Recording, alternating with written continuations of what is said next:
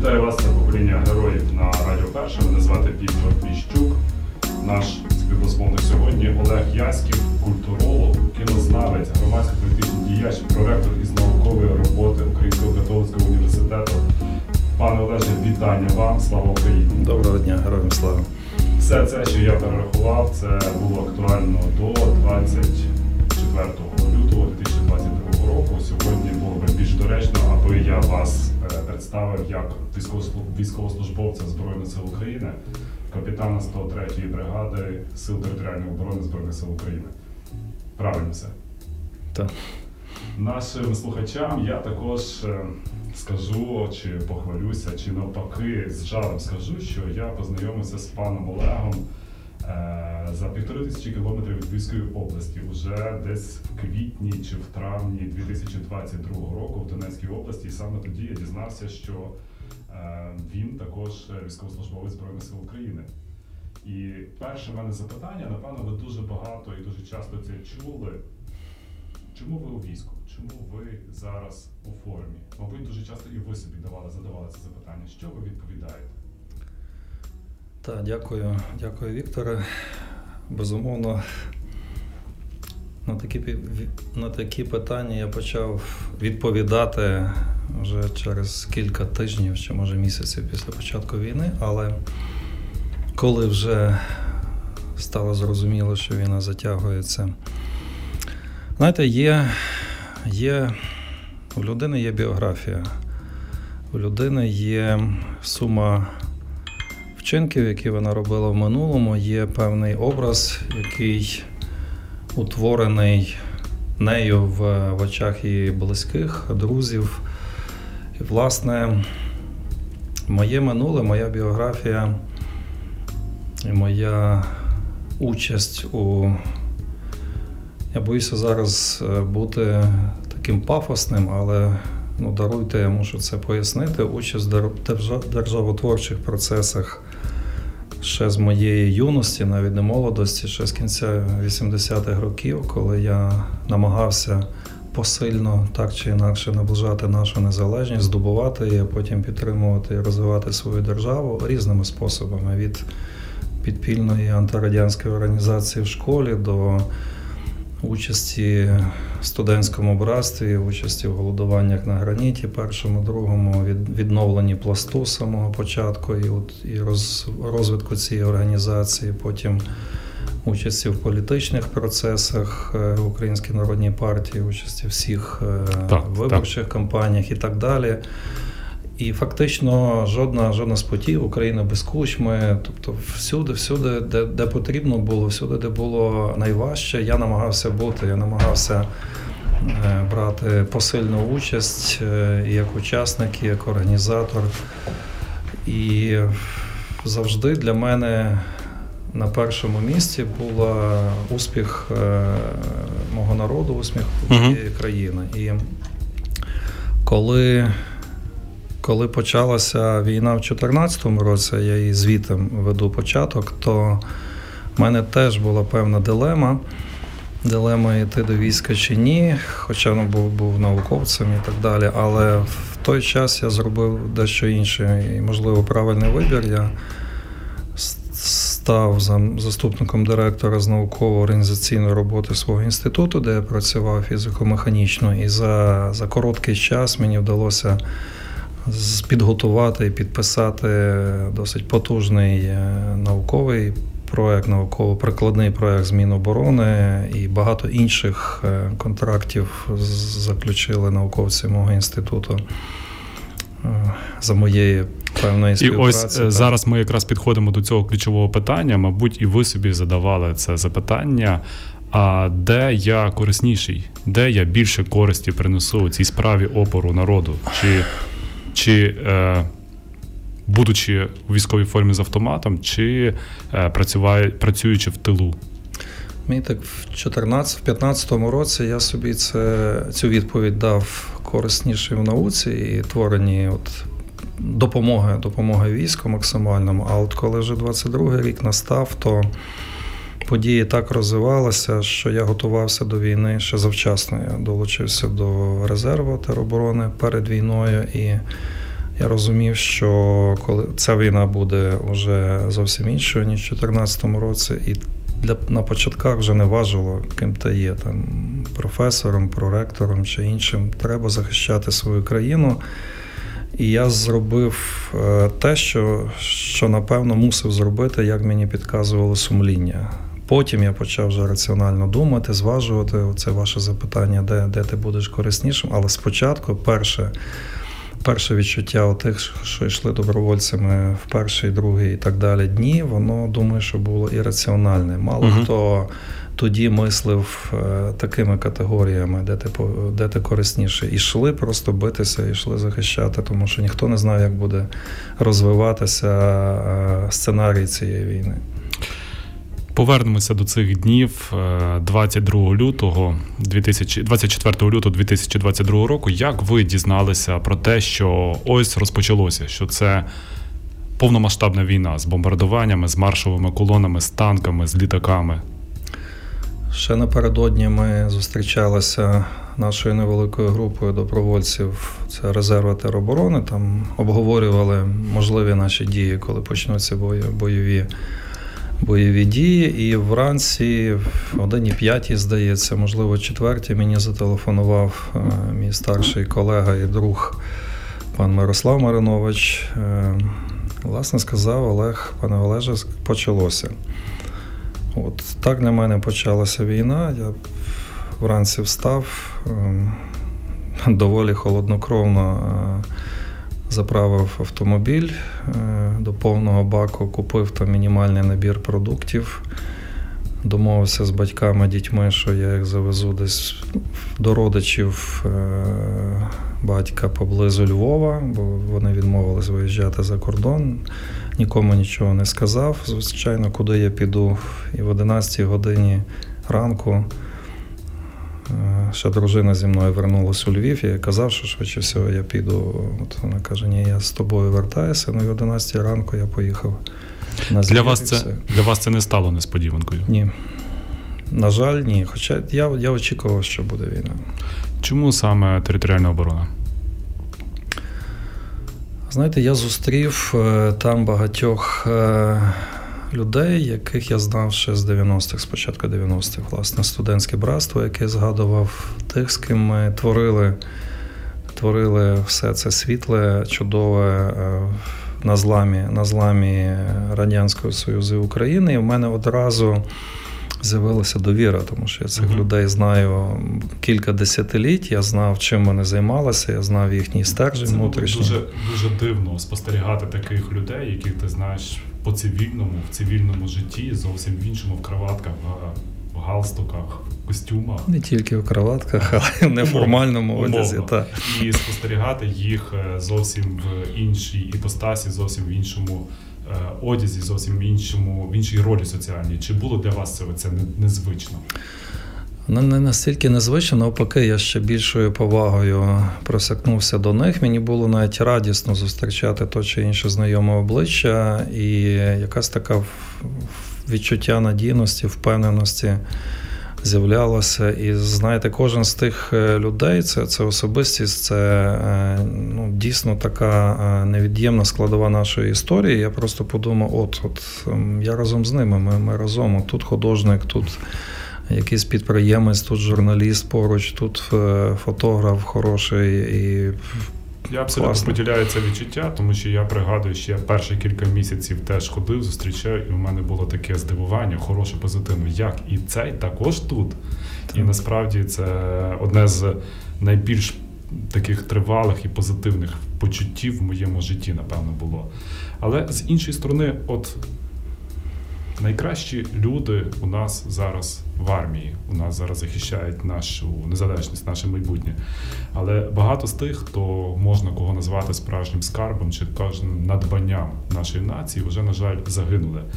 Це поети, науковці, підприємці, можливо, майбутні депутати, можливо, на майбутні державні діячі, вони могли би ним стати. Все це втрата нашого майбутнього це їх вже не буде наш, вони не будуть будувати наше майбутнє. Як бути з цим? Як ви це сприймаєте? Спочатку кожна втрата публічно відомої людини була таким болем, особливим болем. Згодом я по-іншому подивився на це питання от щодо найкращості. Е, ну, Я думаю, що можливо не некоректно говорити, що саме ці люди найкращі, тому що я зустрічав і людей, ну умовно, не так не настільки публічних в армії, які є дуже достойними, серед яких, а то і не зустрічав, ми їх знаємо просто, бо вони воюють на інших ділянках. Тобто, справді герої. Тобто війна трошки змінює критерії, систему критеріїв кращі і не кращі. І звичайно, що більшість тих, що пішли, це дуже достойні люди. Серед них є і успішні в цивільному житті, публічні люди, і, можливо, менш такі помітні, але від цього. Не менш достойні, тому що героїзм, хоробрість, е, здатність виконувати задачі, братися за щось нове, це в армії воно обнулюється і починається все спочатку. І що ще одну річ я хотів би сказати, можливо, не дуже теж е, звичайно, що я не думаю, що ті, хто залишилися поза армією, що серед них немає. Ну, ну не зовсім коректно говорити, що вони всі якби не не кращі, скажімо так, тому що є багато прекрасних волонтерів, які е, їхній внесок е, в підтримку і в допомогу ЗСУ є напевно більше, ніж коли б вони були. Чи є ну, багато службовців державних чи, чи іншого плану виконавців, які на своєму місці настільки самовіддано і успішно працюють, що дійсно виправдовують е, місце, яке вони займають, і свою роль, яку вони виконують. Я, мабуть, неправильно, не зовсім коректно висловився.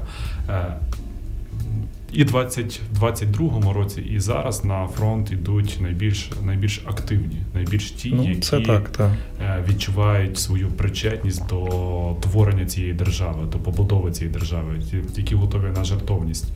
І цих людей цивільна країна, країна, яка має попри війну розвиватися, рости. Е, ця вони вибувають або на цих уже два роки, або можливо, на жаль, і на завжди. Як звідки поповнювати оцю втрату? А можливо, краще якось більш бережно ставитися до того людського резерву, який у нас є. Е, я думаю, що поступово так воно і сталося вже. Е, звичайно, перші місяці складно було з тим е, бережливим ставленням, цінністю людей і розставлянням їх на правильні місця. З часом війна затяглася. Я думаю, що кожній бригаді розібралися з можливостями тої чи іншої людини, і вже в принципі воно якось. Е, усталилося. Стосовно втрат, так, вони безповоротні, але знаєте, що я думаю? Що їхня жертовність, їхня е, смерть цих хлопців і дівчат, героїв, вона стала особливим прикладом для суспільства. Раніше е, цих людей, цих активістів, ну хтось знали, але це були такі нішові якісь середовища. А зараз про їхній е, приклад їхнього життя і чину став більш е, відомий, і я думаю, що це стане стимулом для інших людей бути більш активними в житті. І таким чином відбудеться якась компенсація. Так, ми втратили яскравих лідерів, але зате суспільство запропонує спосеред молоді інших ще більше. Знаєте, от ми ми втратили, але ми ще більше це дамо активних людей. Я думаю, що це чудова відповідь на моє запитання. Спасибі вам за це. От натомість я зараз буду говорити про дуже такі прагматичні речі і дуже такі цинічні. Е, ми воюємо з країною з дуже специфічним, я скажу так, дуже специфічним ставленням до свого населення. Е, ми бачимо, що ворог спалює у цій війні те, що є для її для цієї держави баластом. Це зеки, це маргінальні елементи, це люди, які не можуть по-іншому заробити на життя, окрім як піти воювати і вбивати інших. Ми це бачили по дуже багатьох прикладах е, в Бучі, в Маріуполі, в Харківській області, в багатьох багатьох інших населених пунктах. Натомість ми, як ми вже говорили, втрачаємо дуже достойних людей. Як бути з цим балансом? Я думаю, що в росіян дещо інша шкала цінностей. Для них головним стимулом, головним маркером локальної, нехай локальної перемоги є не, не збереження людей. ну, в всякому разі, не в першу чергу збереження людей, а здобуття території. Тобто це експансіонізм, він в крові, він виробився за останні кількасот років росіян в крові. Імперіалізм, як би ми його не називали. І тому для них здобуття клаптика землі, клаптика якогось міста, села. Воно переважує е, ті втрати, які вони понесуть, щоб здобути це. Для них позитив це ми здобули. Тобто ми завоювали щось. Тобто, і їхня версія історії підказує їм, що це правильна з точки зору їхньої е, історії тактика, тому що здобування землі потім приносить захоплення більших територій, а потім вони репресіями і всім іншим компенсовують свої колосальні втрати під час здобування. Тому нам треба це пам'ятати і розуміти, що ми не можемо відступати постійно, ми не можемо просто піддатися, тому що вони потім е, Ця будуть знищені. невідворотною і Во- Вони потім репресіями і посадками, і іншими і знищенням людей мирних вони, вони компенсують своє візьмуть, бо це досить злопам'ятна, злопам'ятна нація. Ну, зрештою, ми це проходили вже не Ну, власне, що ми, ми вони саме саме так і було. Тобто вони клали багато людей під час е, військових операцій, потім за те ще більше людей знищували серед підкорених е, народів. процитую вас. Ти ніде так не звертаєш уваги на обличчя, як тут серед побратимів. Написали ви приблизно в травні минулого року. Розкажіть про ці обличчя, які з них найбільше запам'яталися. Це для мене одне з, е, одне з благ, я навіть так скажу, яке я здобуваю, коли перебуваю на фронті. Вдивлятися, вивчати ці обличчя, е, розуміти більше історії, щитувати з них. Не обов'язково розмовляти з ними, хоча я стараюся багато, е, багато розмовляти, але ти тоді, ти справді е, розумієш портрет е, твоєї нації саме там. Він е, вимальовується в іншій конфігурації, ніж в мирному житті. І ці обличчя, більшість тих облич, ну це метафора, звичайно, не тільки про обличчя йдеться, про багато інших речей. Це, це окремі історії, це прекрасні історії чину, подвигів часом, просто вчинків рутинної сумлінної роботи, емоції, мовчання.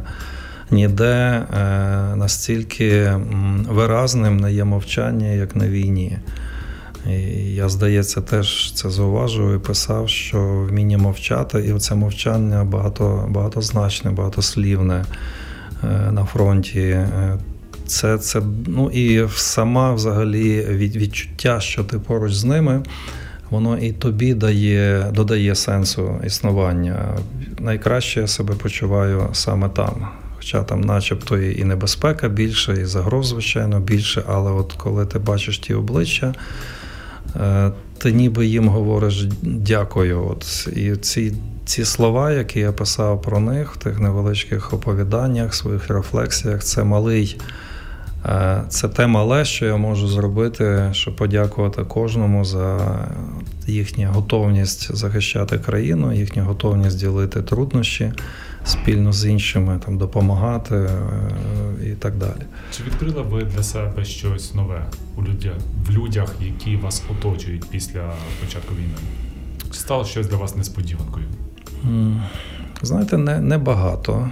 Я, в принципі, і, і раніше знав, що людина змінюється під час війни. Я і раніше е, знав, що основний тягар війни на своїх плечах виносить навіть на інтелектуали, яких є на війні, але не більшість. А ну, те, що те, кого ми називаємо простими, простими людьми, простими українцями, люди простих звичайних професій. Я просто більше в цьому переконався. Я ніколи не ну я раніше не дозволяв, але відтепер я ніколи нікому не дозволю про людей простих професій, селян, е, не знаю, якихось менеджерів, робітників, зварювальників і, і так далі, слюсарів висловлюватись комусь зверхнього, висловлюватись в плані, що от він е, іншої там належить до касти. Ні, саме вони виносять, е, несуть на собі основний тягар війни. І саме про них я пишу, і саме з ними я поруч стою. Тому це, це от е, на практиці переконуєшся в тих ідеях, які ти е, Сотовові раніше там з літератури, з фільмів, і в тому плані, е, звичайно, я лише підтвердив свої думки. Звичайно, я зрозумів, що не всі е, в армії ідеалісти, не всі йшли в армію виключно з міркувань е, патріотичних чи ідеалістичних. Це так ніде не буває, і в українська І це армія нормально. Це, Це нормально. нормально. вона не стала винятком. Просто тішить те, що таких людей не є більшість. А, який, якими є українці воїни? Або я по-іншому запитаю, чи є українці воїнами? Чому я це запитую?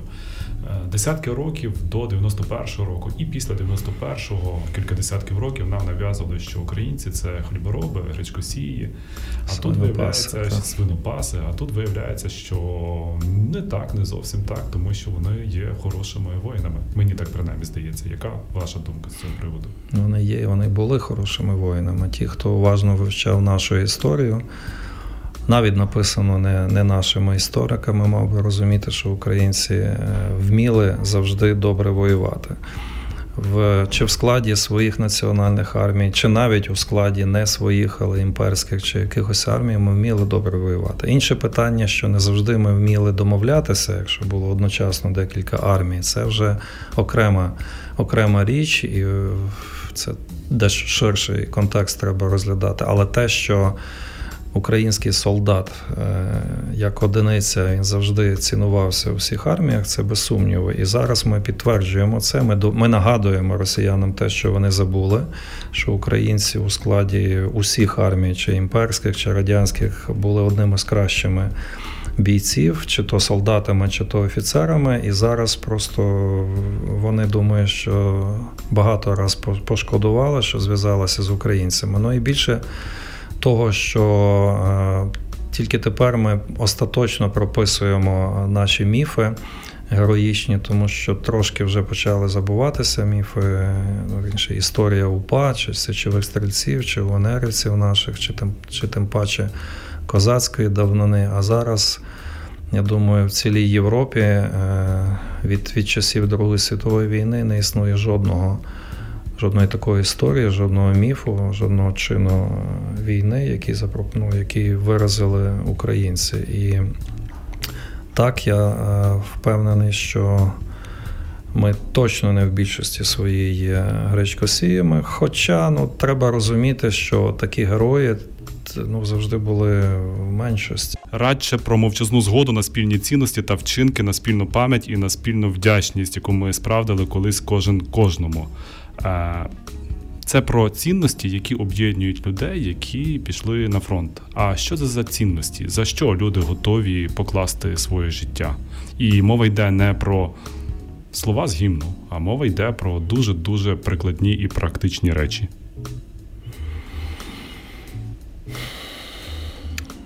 Вони, е, вони ті цінності не є написаними однією рукою, але вони зрозумілі кожному. Тобто, я думаю, що насамперед більшість ішли е, захищати власну гідність. В першу чергу, гідність тебе як е, представника незалежної країни.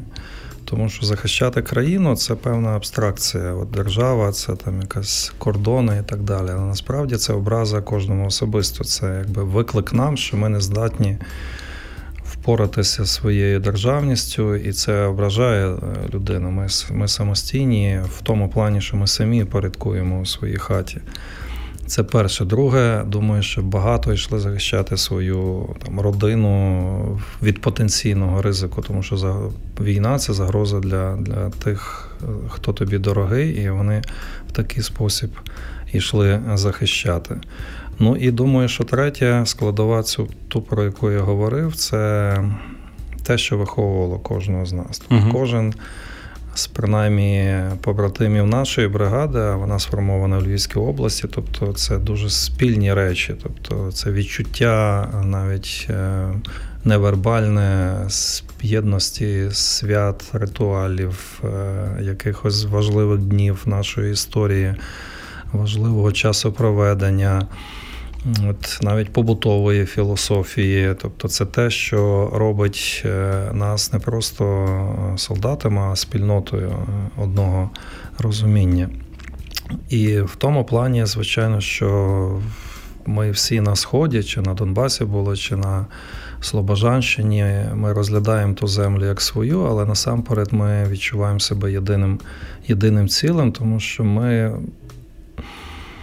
Ну, у всякому разі, я можу за себе сказати, і за тих е, найближчих друзів, з якими я познайомився і спілкуюся, ми відчуваємо себе продовжувачами традиції цієї боротьби за державу. Тобто ми просто вставлені знаєте, в порожню клітинку історії, якщо брати від просвіти, потім е, ЗУНР УСС, там УН УПА.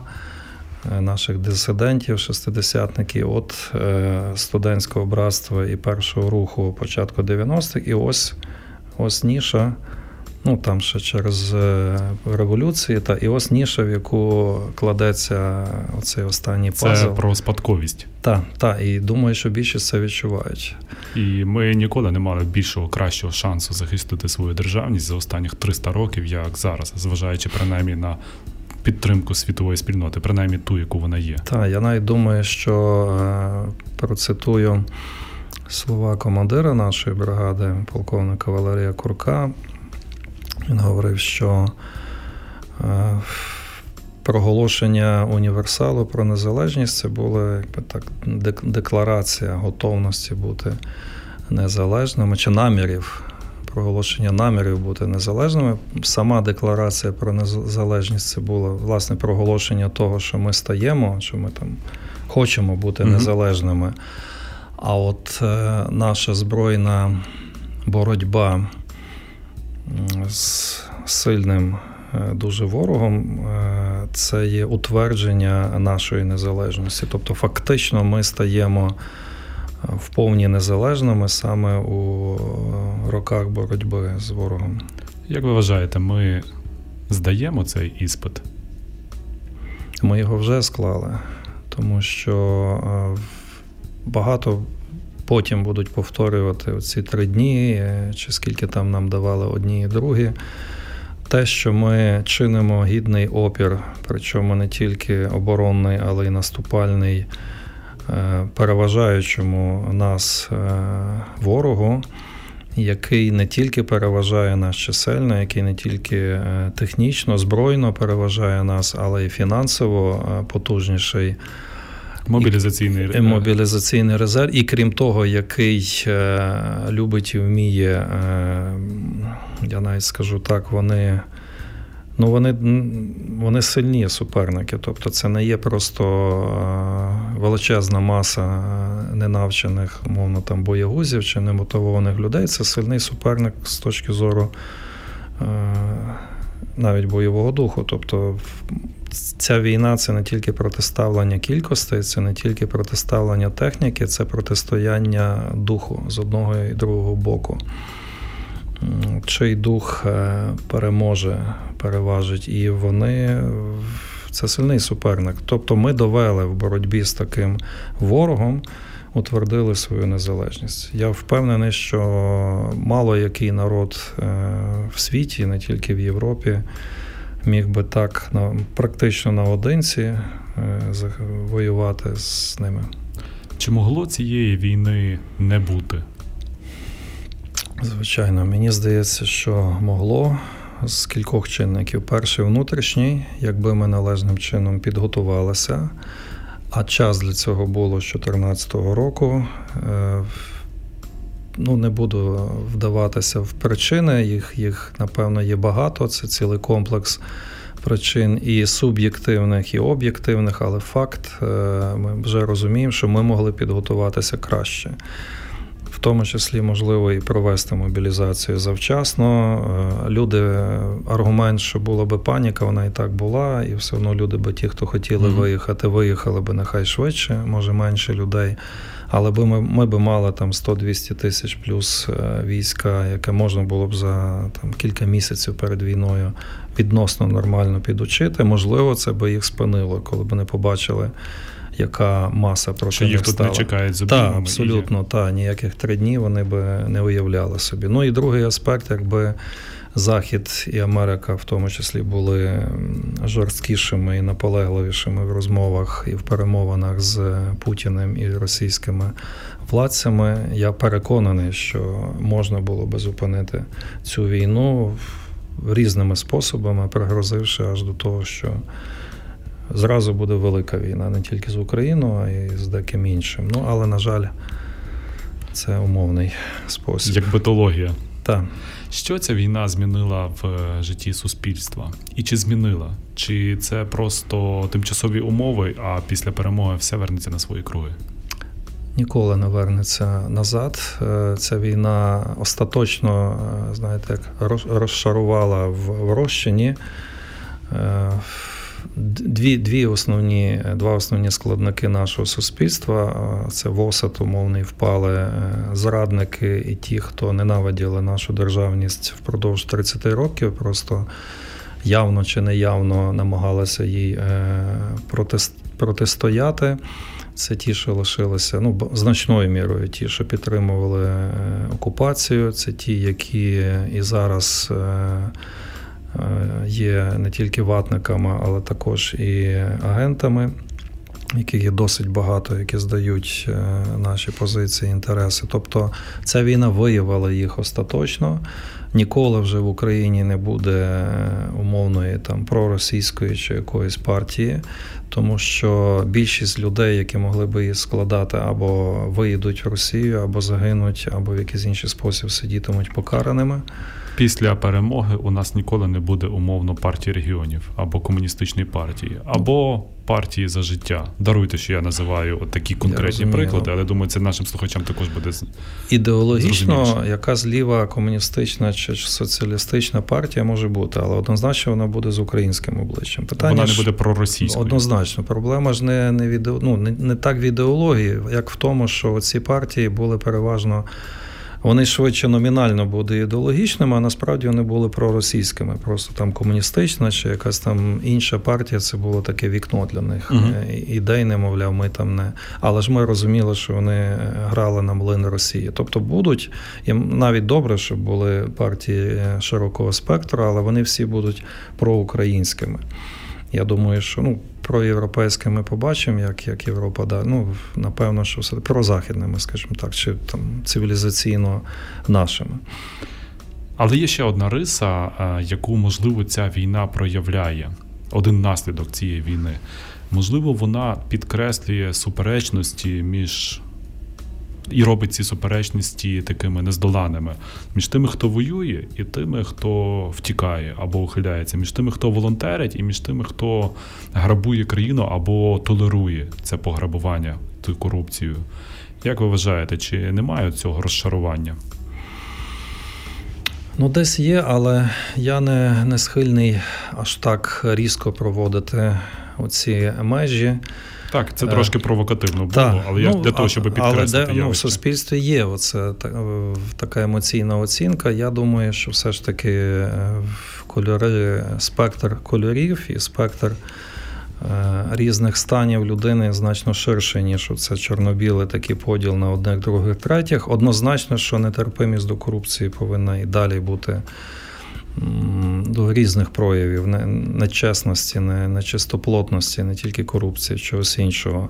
Стосовно е, розшарування військовий тил, ну тут, тут все складніше. Я думаю, воно швидко, швидко заросте, тому що ну, ми вже говорили, далеко не всі в тилу е, усувалися чи дистанціювалися Безумовно, від я війни. тут тому... теж хочу це підкреслити. Тому так. не можна, бо вони чу- чутимуть, якщо так, так ставити питання, то вони опиняться якби в тій, в тій категорії, і на них це буде поширюватись, і це неправильно. Тому я, наприклад, не дивлюся на людей в цивільному.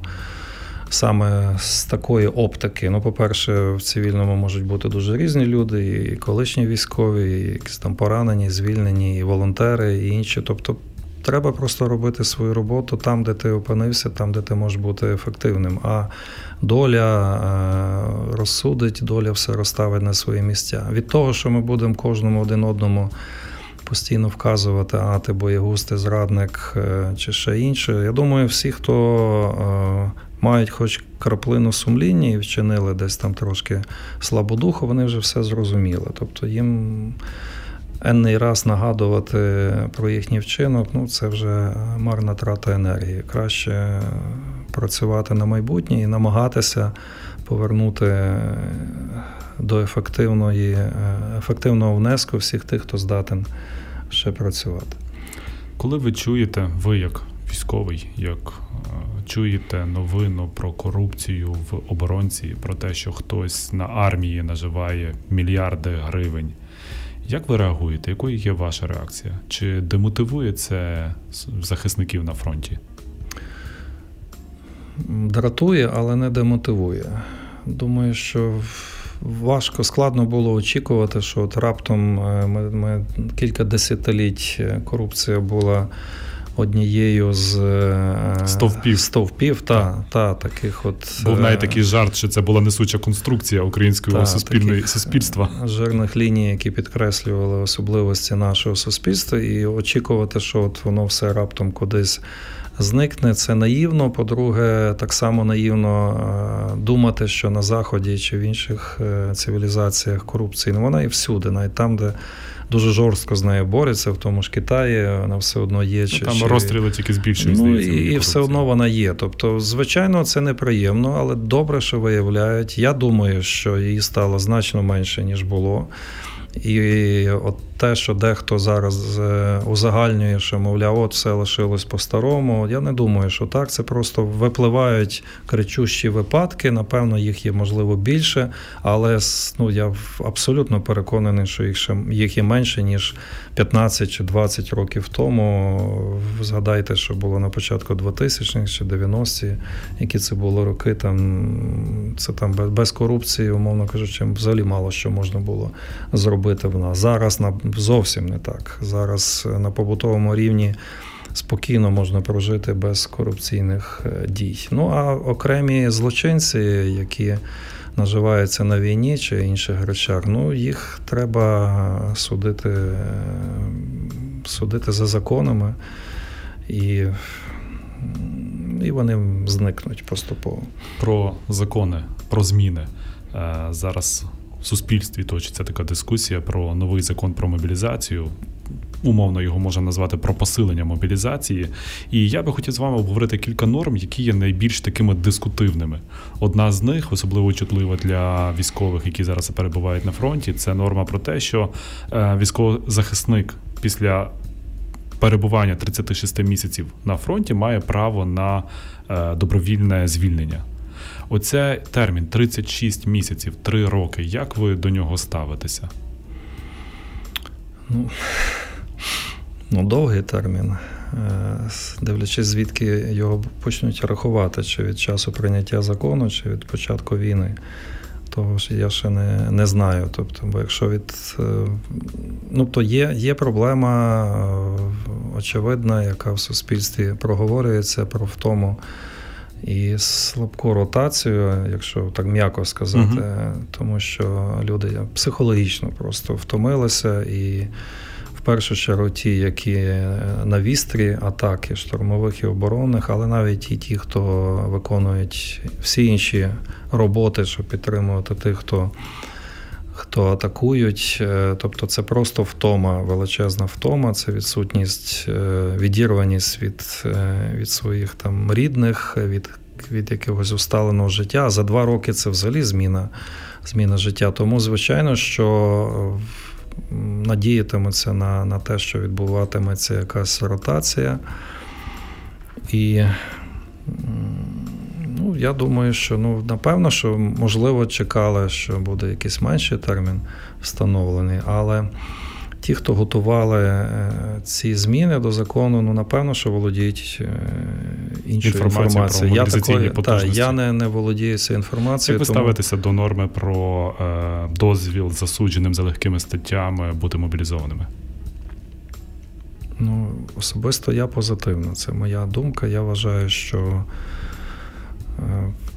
засуджені мають право. Більше того, вони мають е, непоганий потенціал бути хорошими, хорошими воїнами, хорошими солдатами.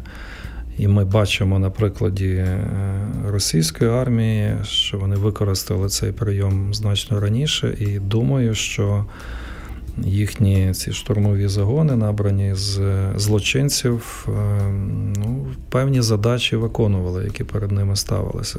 Це можна багато говорити, можливо, краще навіть з фахівцями чи психологами, але є декілька факторів, які при розумному ставленні, розумному підході контролі будуть зроблять з засуджених е, хороших е, воїнів.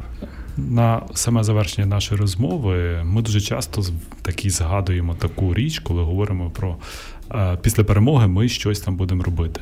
А от що ви вкладаєте для себе в слово перемога? Що таке буде українська перемога в цій війні? Ну, знаєте, це уявлення про нашу перемогу змінюється впродовж війни.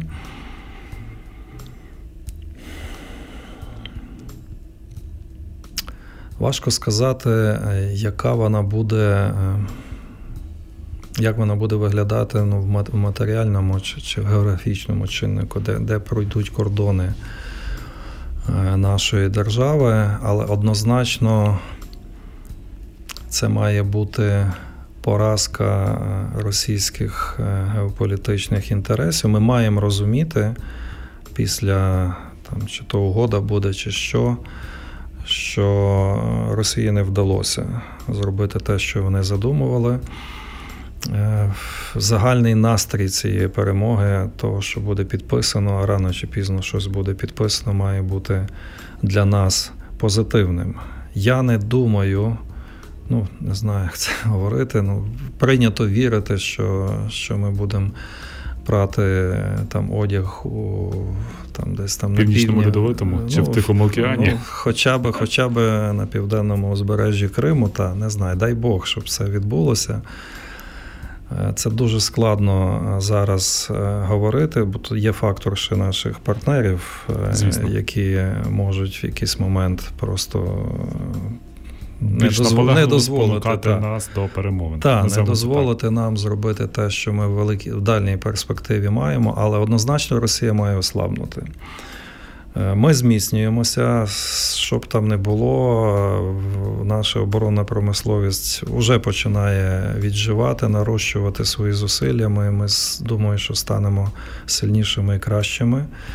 Так, людей не повернеш, так що будуть втрати, але ми все одно зміцнюємося. Важливо, щоб Росія ослабнула. Важливо, щоб в результаті закінчення цієї війни вона ослабла і надовго, а ще краще назавжди забула про всілякі навіть думки про якісь там війни на заході чи на півдні від себе. І хай так буде.